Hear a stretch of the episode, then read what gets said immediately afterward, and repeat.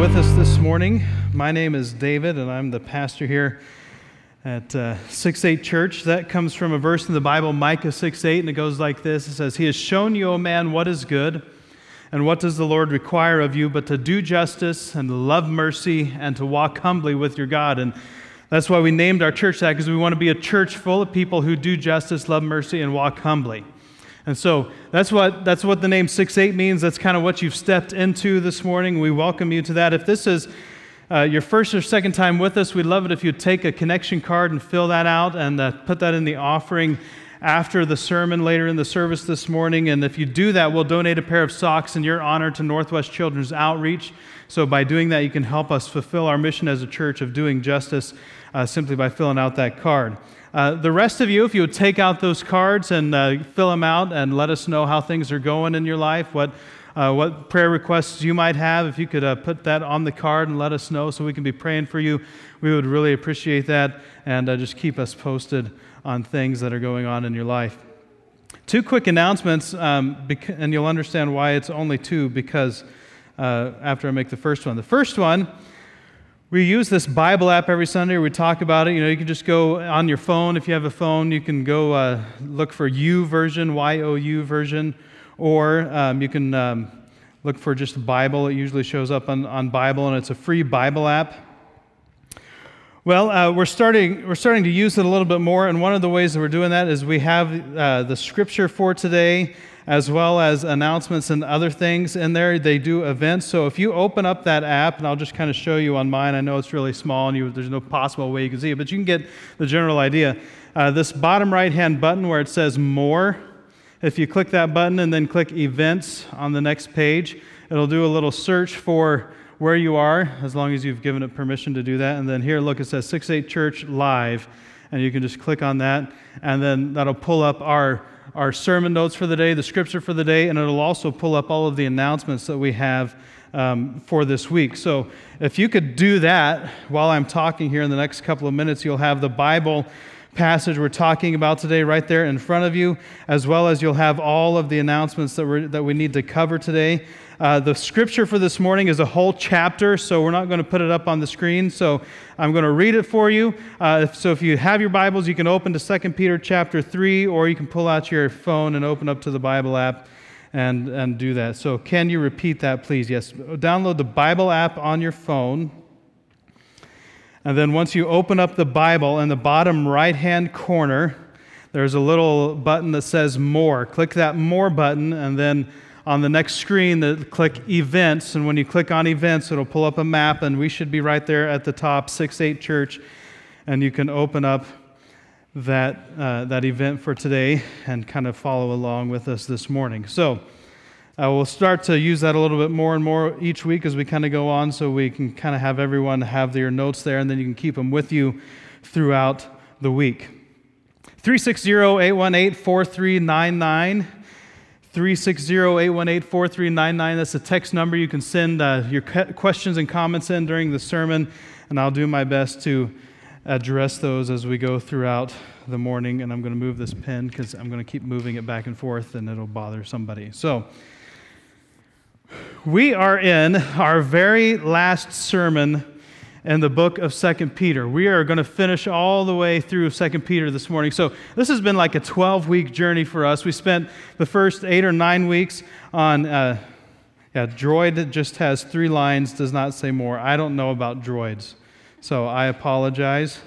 Uh, somewhere there's uh, an events if you want to look for events, or you can go on Google and just Google it while I'm talking and I won't hold it against you.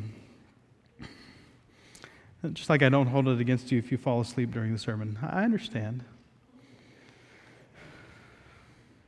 I fall asleep during my own sermons, so. No, um, but we're, this is like the end, the capstone of our 12 week journey here in 2 Peter. And uh, we're going to finish off, I think, on a really good note when we get into the text. Um, but to kind of set us up, I just want to address what might be a, a, a, common thing that we deal with, not just as Americans. And I've, I've kind of talked with, about this before as Americans, we kind of deal with this. But I think as you read this scripture, you're going to see that this is something that we've struggled with as human beings probably for our entire history since the fall, going all the way back to Adam and Eve, and uh, when, they, when they chose to disobey God by, by eating of the tree they'd been commanded not to eat from. And so, um, what, what that is, is that we have, I think, this desire for things to happen now, right? It's like, I want it my way and I want it now. I don't want to wait for something to happen. I don't want to wait for a process to take place. It's just, I want what I want and I want it my way and I want it right now, right? I mean, and this is, I think, you know, indicative of our culture. I think it's kind of been magnified and exacerbated in the United States because we just kind of feed it. You know, we've got shows like uh, The Voice and even you know American Ninja Warrior. And uh, some of these shows where people are devoting you know time and energy to, to get something, but they want you know this big payoff, the big reward, they, you know, they want to, they've been singing their whole lives. They think, well, if I just go stand in front of these judges, then I just might, you know, I just might make it, and then I can actually start to live off of this singing thing that I love doing. And instead of doing the things that, you know, 99.8% of other singers do, which is go out and record albums and gain a following and get a bunch of people that like your music and sell albums and stuff like that, and you kind of build your tribe of people who like your music, and over time you become more and more popular until eventually somebody decides to maybe pick you up and put your music out to the mass markets, instead of kind of doing that long process, we want the instant gratification put me on stage, get me a contract now, right? This, is, this can be seen easily when we look at things like the lottery, and we've talked about this before. You know, we want to win the lottery, and when the lottery gets up to like $800 million, or a couple of months ago, earlier this year was like over a billion dollars, right? Wasn't there one that was over like a billion dollars? Of course, you know, the government takes their fair share and you end up with about 65 cents. But, you know, you, we want this, we want to go buy a ticket and be a billionaire now and not have to worry about anything. We don't want to endure the process of saving money so that we can have money to live off of, or we don't want to endure the process of going to work Every, I mean, I just don't think I deserve to, I deserve better than a job. I deserve to be able to just get my money and get what I want. Like, I don't want to have to work for my food. I want somebody to bring me my food without me having to do anything. I shouldn't have to lift a finger. I shouldn't have to, I just, just come, bring me my, bring me my potatoes, bring me my pizza, right? Put it in my mouth fan me, give me, you know, give me a drink, you know, kind of spray me down with the mister when I get too hot and cover me up with a blanket when I get too cold after you've sprayed me. you know, we just kind of create this whole lifestyle. I don't want to work for it, I just want it given to me. And what I think that kind of deals with, what that gets to, the kind of the core aspect is patience, right? We don't have patience anymore. I'm not talking about you specifically, but you know, there are plenty of areas in my life where, where I just don't have patience anymore. I don't, I don't want to wait for something. I want it to happen when I want it to happen, and when I want it to happen was yesterday. Right? We kind of have this idea of, I just think I should get what I want when I want it. That's going to set us up for what we're talking about here in 2 Peter chapter 3. So if you'll join me, let's go to 2 Peter chapter 3. While I'm, while I'm reading, if you have things in your life where you've wanted it now that you'd be willing to share with the rest of us, you can text those in. Is there something in your life where you, you just want it now? You want, you know, you want uh, a job now. You want a car now. You know, are there certain specific things in your life? Maybe you want X, Y, Z. Put it in there and then kind of share it with us, if you will, and we'll share those as they come in. But 2 Peter chapter 3, verse 1 this is now the second letter that I am writing to you, beloved. And both of them I am stirring up your sincere mind by way of reminder, that you should remember the predictions of the holy prophets and the commandment of the Lord and Savior through your apostles. Knowing this, first of all, that scoffers will come in the last days with scoffing, following their own sinful desires. They'll say, Where's the promise of his coming? Forever, since the fathers fell asleep, all things are continuing as they were from the beginning of creation. They deliberately overlook this fact that the heavens existed long ago when the earth was formed out of water and through water by the Word of God, and that by means of these, the world that then existed was deluged with water and perished. And by the same word, the heavens and earth that now exist are stored up for fire, being kept until the day of judgment and destruction of the ungodly. Now, we're covering a whole lot here, and I'm going to try to come back and break it down as best I can in the time we have this morning. But he's talking about kind of following up what he, what he talked about uh, earlier in, the, in, this, in this book, this uh, letter, talking about you know, false teachers. Now he's talking about scoffers, those who are going to kind of make fun of those who are saying, where, he, he, you know, you, you say that Jesus is coming. Well, where is he? You're talking about this big, majestic return. Well, where, why isn't he here yet? And, and if that was true for when Peter was writing that letter, then certainly that's true for us today. The scoffers coming out and saying, you know what? Where is he? Where's this Jesus you talk about? He's, he said he was coming back, but he's not here yet. Why isn't he here? Where's the promise of his coming? But then he says, For they deliberately overlook this fact the heavens existed long ago, and the earth was formed out of water and through water by the word of God, talking about Jesus, the word of God forming the earth through the water. And so he separated the water you know, above and the water below. And then by means of these, the world that then existed was deluged with water and perished. Talking about Noah and the great flood and flood, and everything was destroyed by water. And he, talking mainly, though, about the word. By that same word, the heavens and earth that now exist are stored up for fire, being kept until the day of judgment and destruction of the ungodly. His word, he's talking about his word being the important thing. Verse 8. So this is going to, you know, the first, first seven verses, this is going to happen. Scoffers are going to come. They're going to make fun of you and say this kind of thing. But Peter says, Don't overlook this fact, beloved, that with the Lord one day is as a thousand years, and a thousand years as one day. The Lord is not slow to fulfill his promise, as some count slowness, but is patient toward you not wishing that any should perish, but that all should reach repentance. But the day of the Lord will come like a thief, and then the heavens will pass away with a roar, and the heavenly bodies will be burned up and dissolved, and the earth and the works that are done on it will be exposed.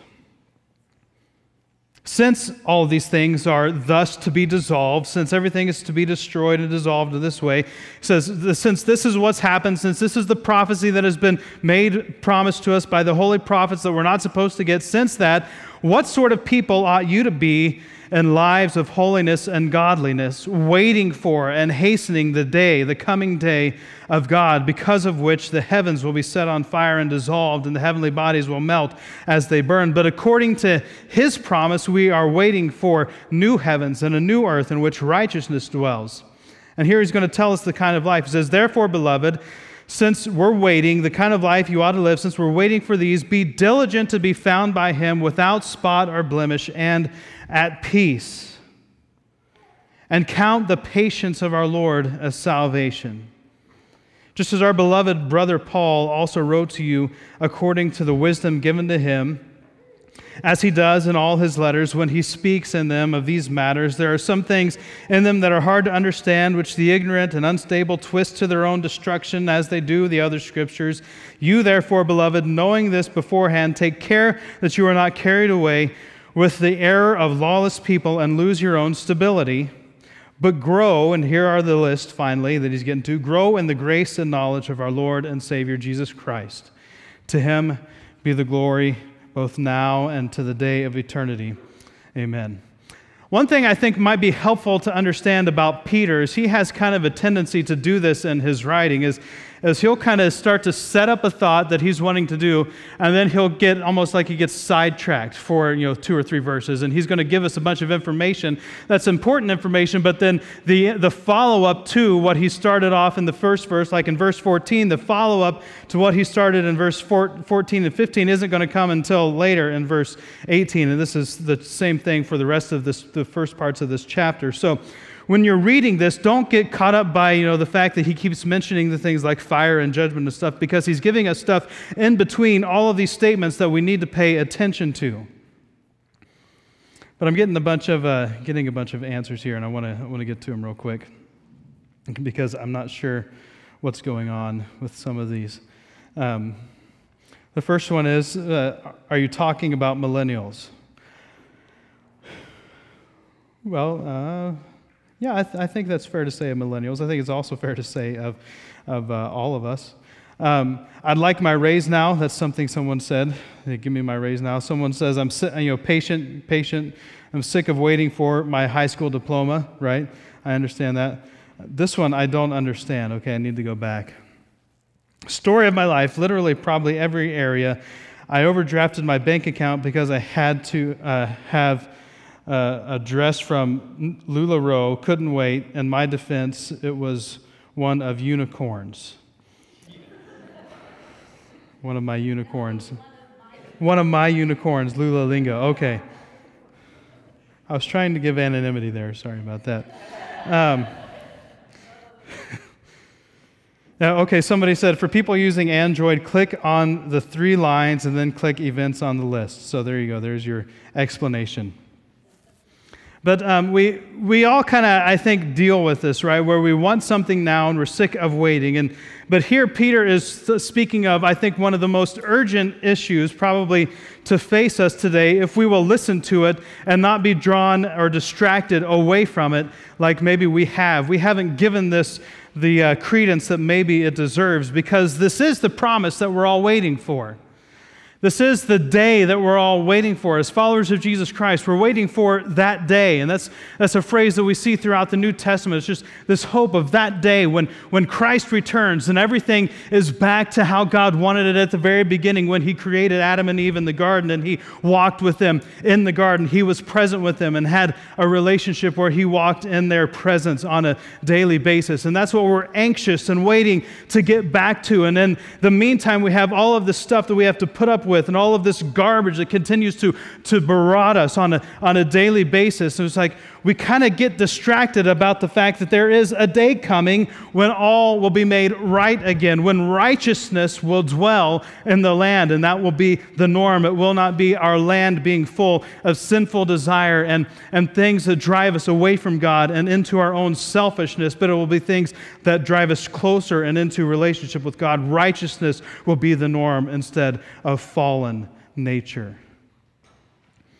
But that day is coming. And, and like, like I said a couple of weeks ago, he's using this phrase, stirring up. Peter wants to stir us up again. He wants to agitate us. He wants to get us going like the waves of the sea and to stir us up in the things that are important. And he's saying he's doing that in both of them. In both of them, I'm stirring up your sincere mind by way of reminder that you should remember the predictions of the holy prophets. Let the promise of what's to come stir you up. Get stirred up by the promise. Let it, let it just kind of work in you and get you, get you going, get you fired up, and get you passionate that there is a day coming when all of this will be put to rest and peace and righteousness will be the, be the norm. Get stirred up, get worked up about that. One quick note before we kind of dig into this in, in a deeper level, um, and that is the twisting word statement here at the end of this chapter, um, because I'm not going to, I don't plan on spending a lot of time on this. But here in verse 15 through 17, he says, And count the patience of our Lord as salvation, just as our beloved brother Paul also wrote to you according to the wisdom given him, as he does in all his letters when he speaks in them of these matters there are some things in them that are hard to understand. So if you've ever read one of Paul's letters and felt like it's hard to understand, you're not alone. Peter is acknowledging the fact that there are things in Paul's letters that are hard to understand.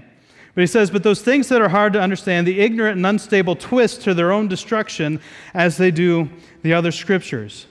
Therefore, beloved, knowing this beforehand, take care that you're not carried away with the error of lawless people and lose your own stability. We are in a time and in an era where there is a plethora of teaching available. And if we, like I've said so many times, if we are not students of God's Word, if we are not faithful to read what God has taught us and given to us and laid out before us and, and His own Word that He's given to us, it's real, easy, simple, quick to get drawn off into some kind of weird, twisted version of Scripture. It's real easy to find ourselves being drawn off into lies and heresies and, and all of the things that Rob talked about last week when he was sharing with you. Those things are not, are not that far from the truth. And that's what makes it hard, makes it challenging. And if we don't know the truth, if we don't know what God teaches us, if we're not faithful to study and absorb and consume His word and His message that He's given to us, it's that much easier for us to be drawn off and let those twistings of Scripture become who we are and what we believe. So don't allow yourself to be, to be drawn away from things that are twisted. Someone just texted in, I would like to have peace in my heart. That's a, a great response because that's the promise of eternity, but it's also the promise of Christ in us right now. Jesus says, is peace. That is what he came to bring. His gospel is a gospel of peace. And when we don't experience peace in our heart, that either means, one, we haven't put our faith in Jesus Christ and we don't know his peace. And if, if, uh, if you don't know Christ, then today would be a great day to start that relationship with Christ and to, to, to deny yourself and take up his cross, put your faith in him. And then we start to accept that gospel of peace and his burden is peace, his love for us is peace. But there are also times that I think that we're going to talk about here in this morning where maybe we are in Christ, maybe we believe Christ and we've, we've had our faith in Him for a long time, but we're stuck in this moment where we just can't seem to get past the torture of the here and now and we're being drawn and distracted by the here and now instead of looking forward to the promise of peace and righteousness that's coming. And I think probably the greatest thing we can do today is to get perspective. I think the greatest thing we could do is get perspective. I've talked about this many times. Um, I was trying to figure out a way to illustrate this to you, but because of how we sit, it wasn't going to work really for anyone. But, but imagine that every one of you is kind of looking at me straight on, kind of head on right here as we look. You know, you're not sitting off to the side. Now, imagine what, when you look at me, I kind of have, uh, you see what you see in front of you is a domino, right? You just kind of see this one one domino. And I guess I, you know, uh, there, there was just no way for me to do it that wouldn't kind of reveal the, the, the thing. But when you're looking at me straight on, you look at this one domino, right? And that's all you see in front of you is the one domino. But now imagine, like, you know, you've got uh, a drone, you know, like they have the drones, a lot of TV shows now where they do these aerial shots and they just kind of fly up and kind of like you're sitting in this drone and all of a sudden you fly out from in front of this one domino and you start to get a little bit of altitude and elevation. What you see is a row of dominoes. It, looks just like one from where you're sitting at first, but then the higher and higher up, you can see that it's, it's a great big long row of dominoes. And as the higher you get, you can see that it, it's kind of designed to fall in a certain way, that it's not just going to all fall at once, but it's going to fall a little bit, and then another domino will have to be pushed, and, and that'll fall a little bit further. There's kind of a plan and a design, and we can't see that when we're looking right square on the domino at the front. But as you get perspective and you kind of get out from the situation a little bit, you can look down and you can see, oh, there's a lot of dominoes, and they're laid out in a strategic order. There's a plan to this whole thing. And I think if we can just get a little bit of perspective this morning, it's going to really change and guide how we live our lives.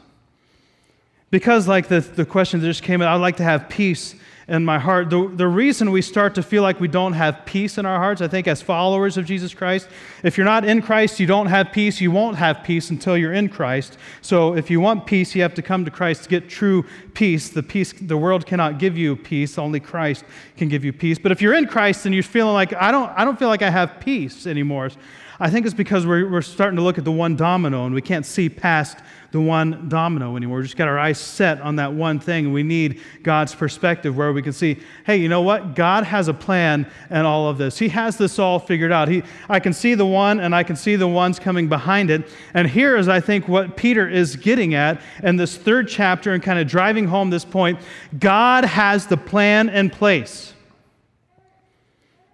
God's got it all figured out from beginning to end. He knew what it was going, how it was going to start. He knows how it's going to end because he exists outside of time. We are trapped and defined by time because we are under this curse of time, and, and God exists outside of time, and he can see the whole thing from a perspective we can't even imagine. And he's looking down on it, and he knows exactly how it's going to happen. And when you know that your faith and trust is in that individual, that person of God sitting outside of everything, and you're believing his word, you're believing His teaching, and you're believing what He says about your situation in the here and now, you can have peace because He said it and He sits in a place where He can tell you how it ought to be.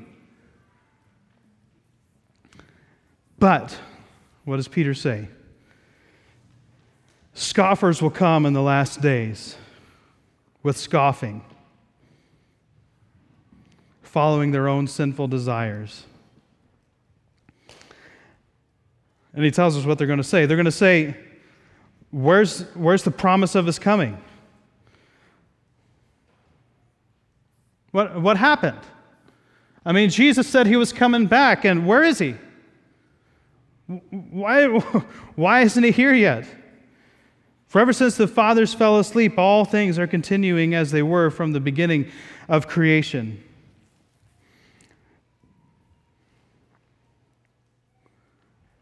I'm not going to ask you to raise your hands or, or anything, but I, are there days when it feels silly to believe what we believe? Are there days when it feels like, you know what, this, this kind of just feels like this big fairy tale, right? I mean, this is crazy. I, I mean, this is really, this is really crazy, right? I mean, okay, let, us talk about this for a minute. How can this actually be true? God came and was born of a virgin, and he lived and walked on this earth, and then, you know, he had a bunch of disciples, and he died on the cross, and he paid the price for my sins, and he rose from the dead. What? Yeah, really, come on. Okay, so he rose from the dead, and then he sent his spirit. Yeah, spirit, uh huh. God sent his spirit Sure, Spirit is coming to fill me. Uh huh. That sounds real. That doesn't sound like something we're going to experience next Monday on Halloween. It's like, I, am not sure that this can be a real thing. And He sent His Spirit to fill me. And uh, so now I am full of His Spirit. And someday, magically, the skies are going to part and the trumpets are going to sound. And Jesus is going to come descending on clouds. And uh, it's, like, it's like He's just going to kind of come in this, ele- this escalator down from heaven, and, and everything's going to come and everything's going to be made right again. Doesn't it kind of, it just, it starts to sound a little bit far fetched, right? And that's what the world around us is trying and continually trying to convince us of. You're crazy.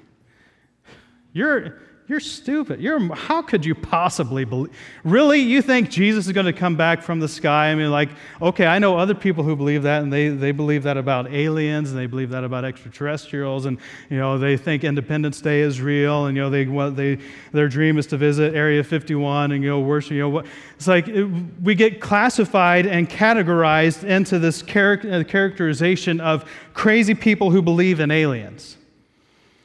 And if we're not careful, it becomes how we think about ourselves. And the scoffers, the message of the scoffers and their teasing and their belittling of what Christ has promised to us starts to sink into our minds and our hearts and our spirits. And we find ourselves thinking, you know what, maybe, maybe I'm the one that's crazy. Maybe I'm the one that's off. Maybe I, have got this whole thing messed up. You know, maybe you've never thought that. I'll be honest with you, though. I have at times. But Peter gives us this. He says, they deliberately overlook this fact. They deliberately overlook this fact that the heavens existed long ago and the earth was formed out of water and through water by the word of God, and that by means of these the world that then existed was deluged with water and perished. And by that same word, the heavens and earth that now existed are stored up for fire, being kept until the day of judgment and destruction of the ungodly.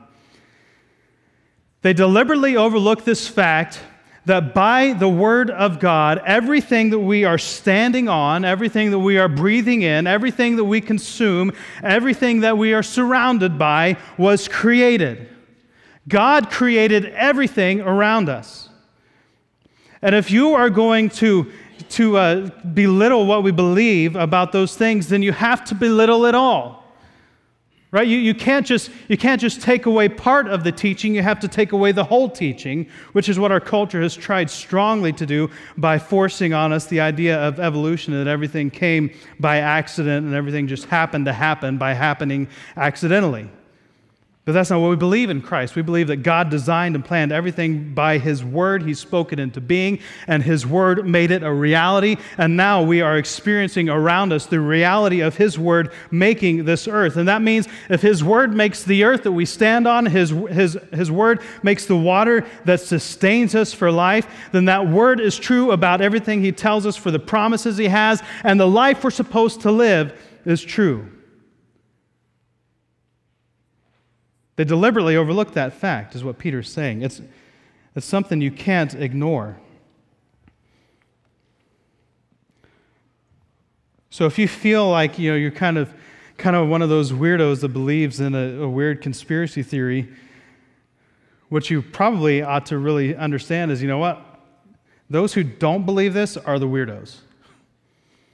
Those who think that something could possibly collide and make something I mean, seriously, uh, I don't mean to belittle if you, if you actually believe this and if you want to have a conversation about this afterwards, I would love to have a conversation.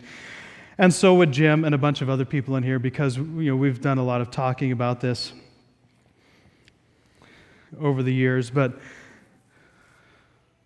you don't take nothing and nothing and bang it together and get something. It just doesn't work that way. And we can see that in the world around us. We see in the world around us that when things you know, bump into each other, they fall apart. and you leave them laying there and nothing happens. They disintegrate, they, they decompose, they, they become less life. They don't all of a sudden spontaneously create life. But God, by His word, spoke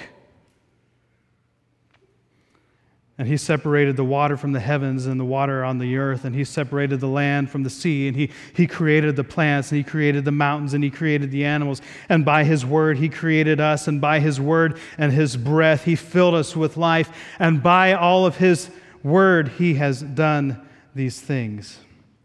Someone texted, and I hear people make fun of Moses and uh, uh, two penguins walking from the South Pole to the Middle East. Zero times two equals zero. Yes, it always equals zero. Um, there are questions coming in that I really don't have an answer to. Something came from nothing, opposite of Newton's first law.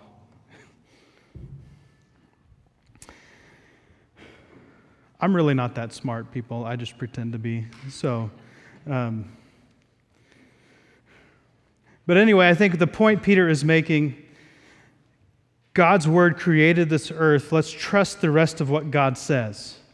I think that's what he's kind of getting at here. Now, we're going to take a little bit of a turn and, and kind of come with me on this, if you will, because we're going to step away from the scoffing a little bit and go to our lives.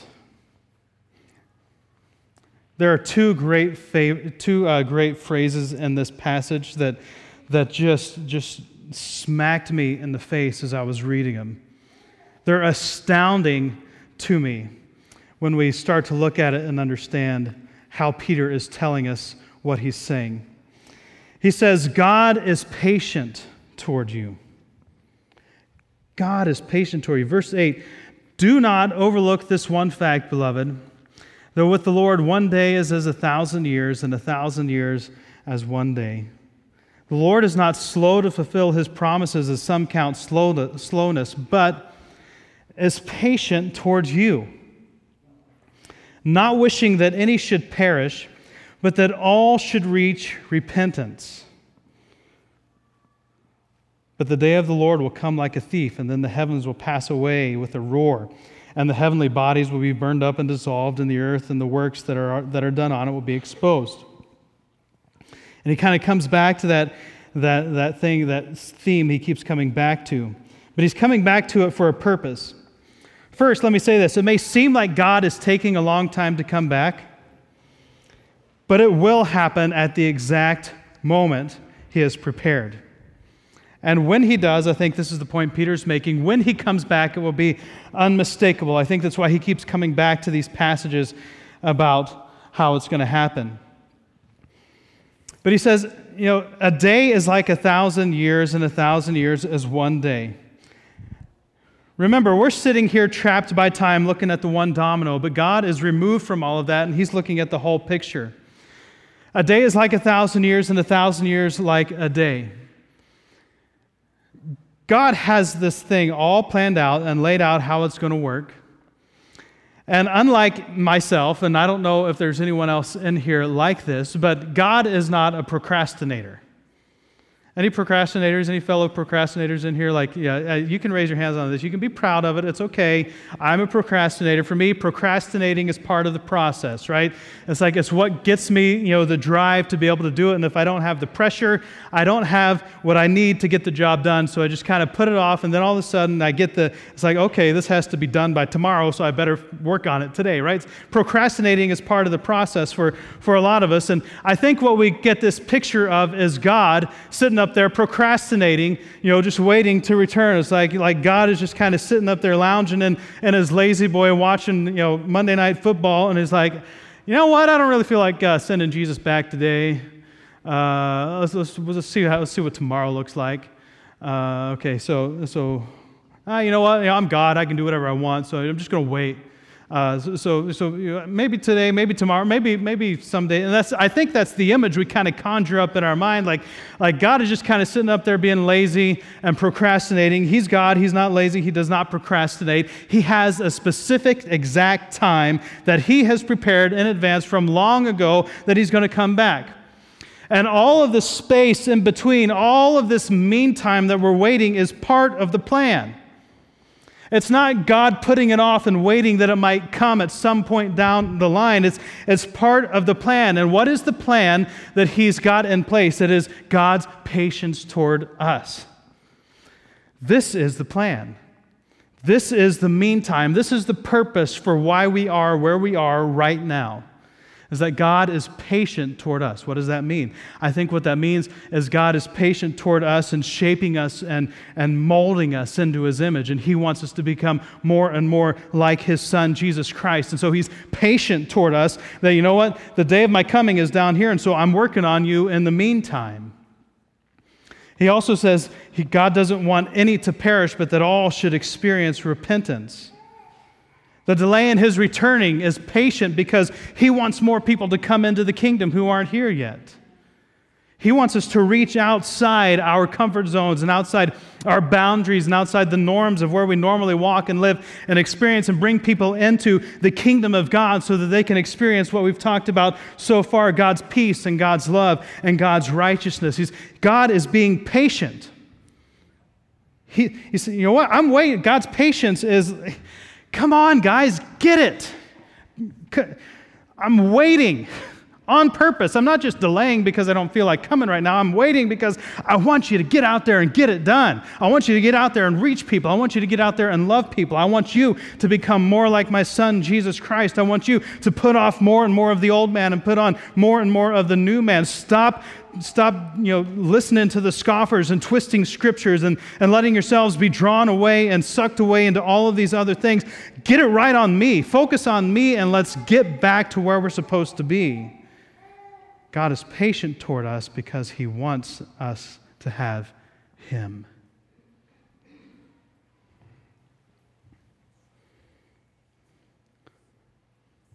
So when you find yourself saying, you know what? God, when are you going to come back? Can't you just come back already? Please return. Yes, we want you to return quickly. Please, God, come back quickly. And I understand the sentiment. And it's a sentiment that is echoed throughout all of church history. Come, Lord Jesus, come quickly.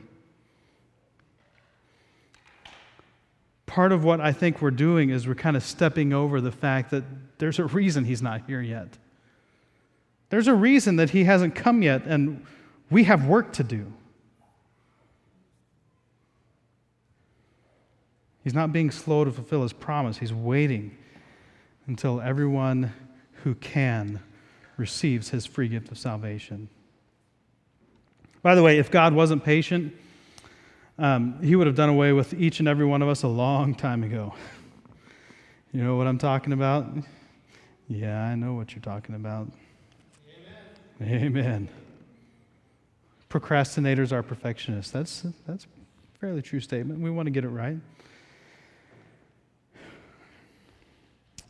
Moving on. It's all going to come together here in just a minute.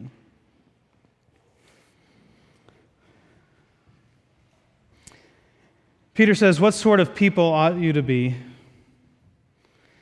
And he's kind of coming to an end here. Verse 11 through, uh, through the end, it says, Since all these things are thus to be dissolved, he says, Since this is what's going to happen, it's all going to be dissolved, what sort of people ought you to be in lives of holiness and godliness? And we have to wait a little bit to kind of get the answer to that because he gets sidetracked again. He says, waiting for and hastening the day, the coming day of our God, because of which the heavens will be set on fire and dissolved, and the heavenly bodies will melt and burn. But according to his promise, we are waiting for new heavens and a new earth in which righteousness dwells. Okay, so since all of this is going to happen, what sort of people ought you to be? And then we, we, he keeps going down the same road. says, Therefore, beloved, since you are waiting for these, be diligent to be found by him without spot or blemish and at peace. And we're going to come back to this one count the patience of our Lord of salvation. Gets sidetracked again by Paul and twisting everything.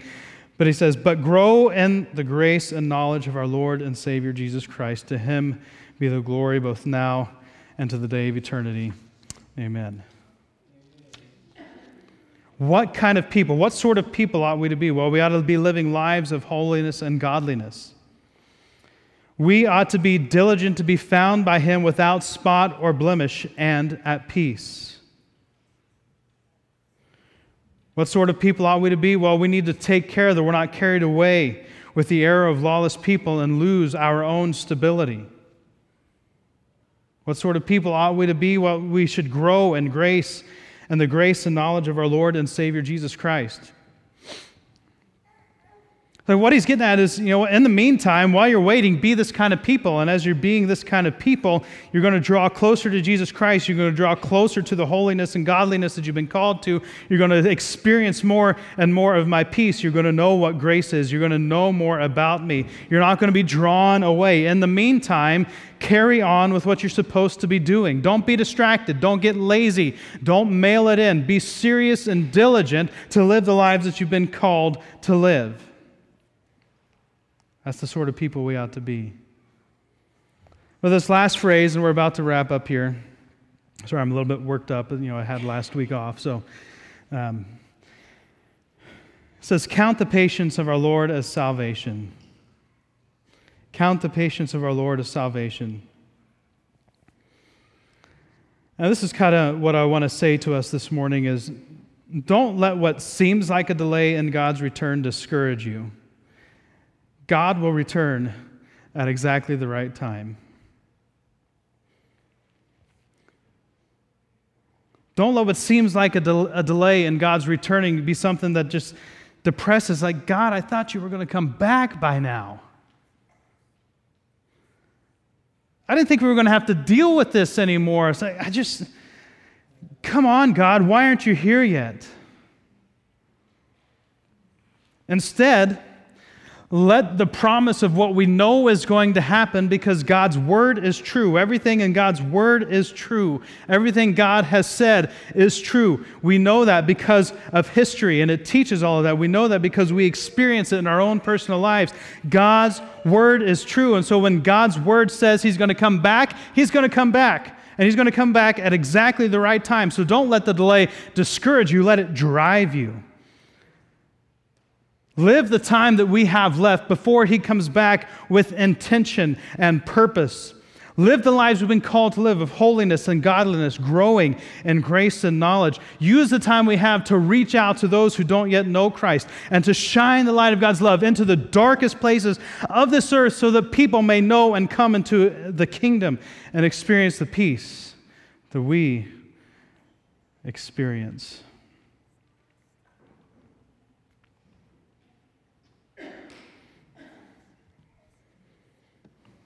I know it's easy to be distracted by the things that are right in front of us. It's easy, you know, to get our eyes off of the road for a little while, right? I mean, we all understand that by distracted driving, texting and driving. It doesn't you don't realize how long you can have your eyes off of the road when you're looking down at your phone and texting or looking at Facebook or whatever you're doing. So I've seen people watching movies on Netflix, like holding their phone on their steering wheel, watching movies while they're driving.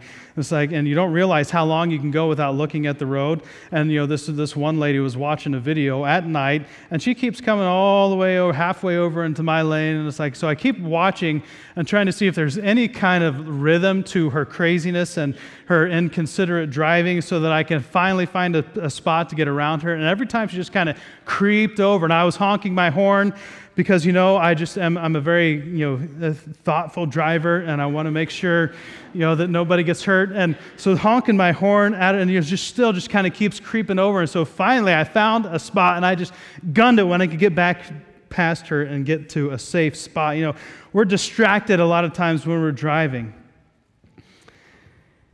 It's easy to get distracted by the things that are right in front of you. I don't know if you've ever driven a bigger vehicle or like, you know, a van, one of the van, you know, the old vans, but I had this friend in high school and they had the, uh, one of the Ford Econoline vans. You know what I'm talking about? It was like, it had like eight seats in it and it had, you know, curtains in, in there and uh, had a, bunch of like the captain's chairs that spun around, right? You could be sitting in the sitting in the middle and spin around, and they had you know. So we would take it up anytime we had to go from Jackson to Columbus. It was fun because we could all pile in there and just kind of live this lush life, you know, just kind of sit there and it's like this is the life. I can I can travel in style. But he was a little bit older than me, and when he was learning to drive, his parents discovered something about his driving.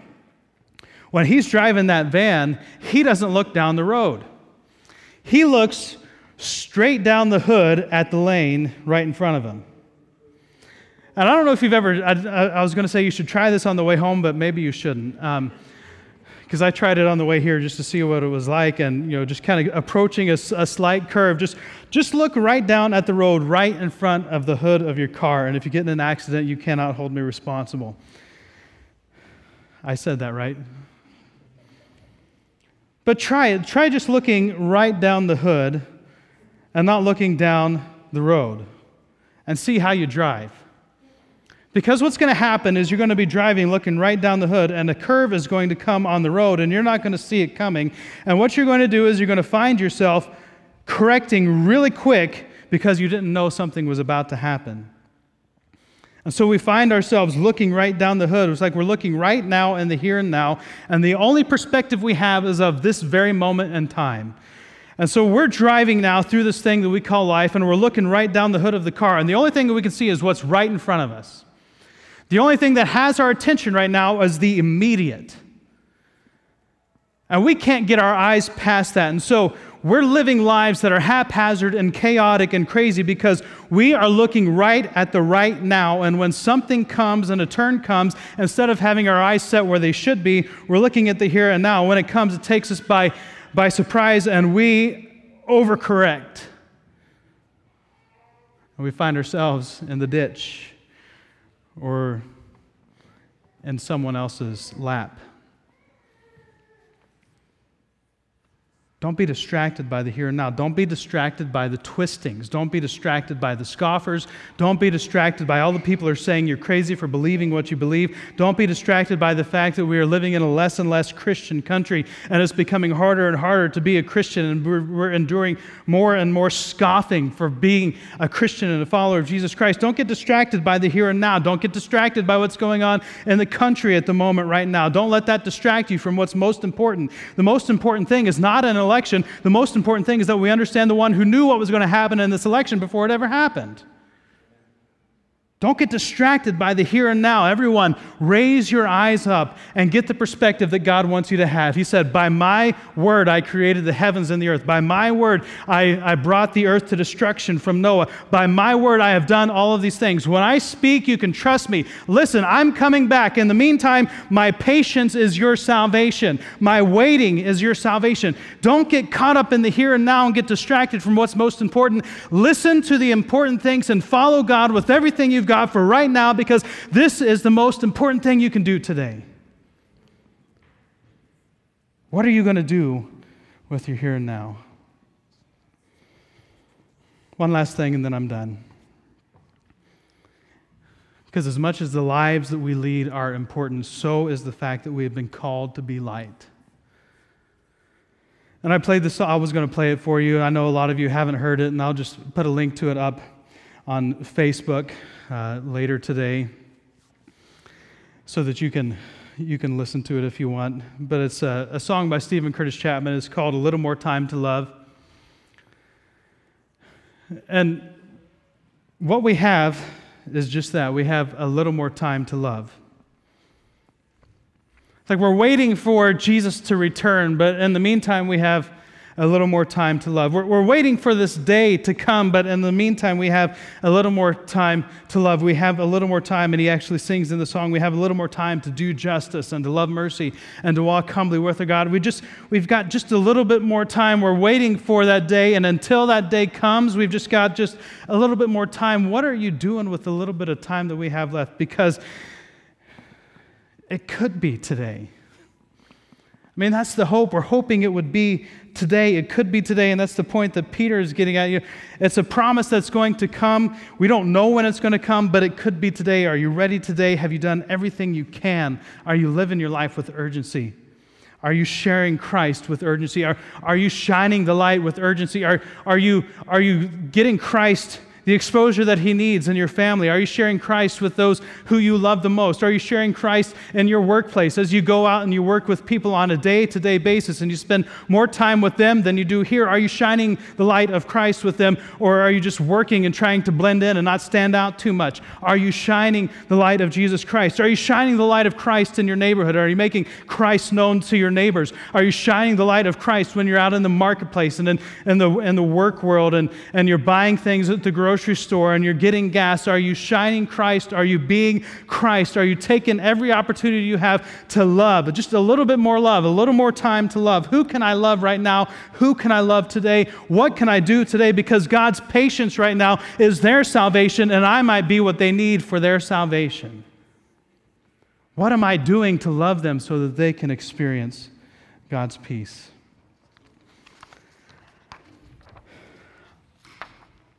I think that's kind of what Peter's getting at in this last chapter. There's a lot more to it than that, but we don't have time to get there. You should just read it and let it kind of soak in a couple more times. It's a short book. You could actually read the whole thing a couple times today and let all that we've talked about over the last 12 weeks soak in and saturate your mind so that it, you can live it out. I'm going to ask the band to come, and we're going to close here. As they're coming, I want to pray for us. So if you'll stand this morning.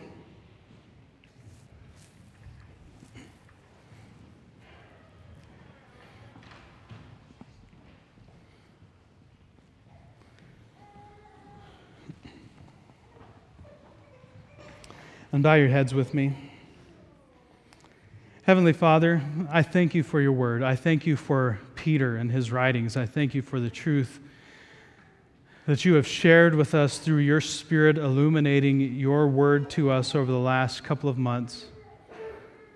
Father, I pray that these words that we have heard, that this truth that has entered into our minds and into our lives would not just be knowledge and facts that we use for discussion, but that it would be life altering truth that we live our lives by. Father, change us into the image of your Son. Shake off more and more of the old, replace that with the new. And Father, as we find ourselves here waiting in the meantime, I pray that you would give us your peace. A peace that passes understanding, a peace that we cannot understand because it comes from the Prince of Peace comes from the God of peace. It comes from the God who, who exists in a spot where he can say, This is how you should be right now because I have a plan. Trust me, I've got this.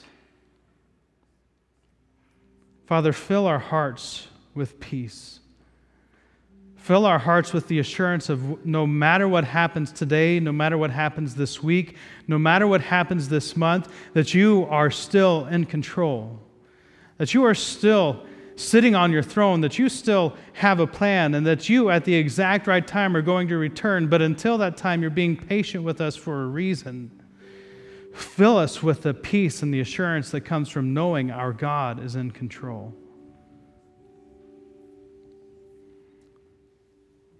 And Father, I pray for each and every one of us that you would overcome in us our complacency, overcome in us our, our lack of desire to share, to, to share and to shine you to those who don't know you. Overcome our desire to blend in and to not stand out. Overcome the things that keep us from being who you want us to be around those who still need to hear from you. And Father, give us boldness and courage to share with them what they so desperately need to hear. Maybe they're the one. Maybe they're the one that needs to hear it. Maybe they're the one that, that you're waiting on. We, we have no idea how this whole thing is planned out for you. But Father, overcome that in us, that lack of passion, that lack of desire to be you to people. And Father, in this moment, I pray that you would fill us to overflowing with your spirit of peace, and that people and the world around us that we walk as we go to work and as we live in our families and as we do the things that we do in this week ahead, they would be astonished and astounded by the peace in us, and they would be drawn to Christ in us and find the hope that they need through Christ living in us.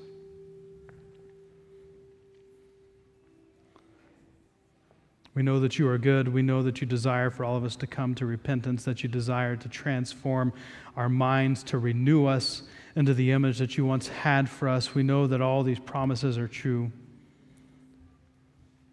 We know that you are able, that you are strong enough to accomplish these things, and that at that point in time, you will return, and the whole world will know, and everyone will bow, and everyone will worship, whether they want to or not. Father, I pray that not only we, but that those we are surrounded by would bow and reverence and worship and awe out of the choice because we have chosen to put our faith in you, not being forced to bow because we never did.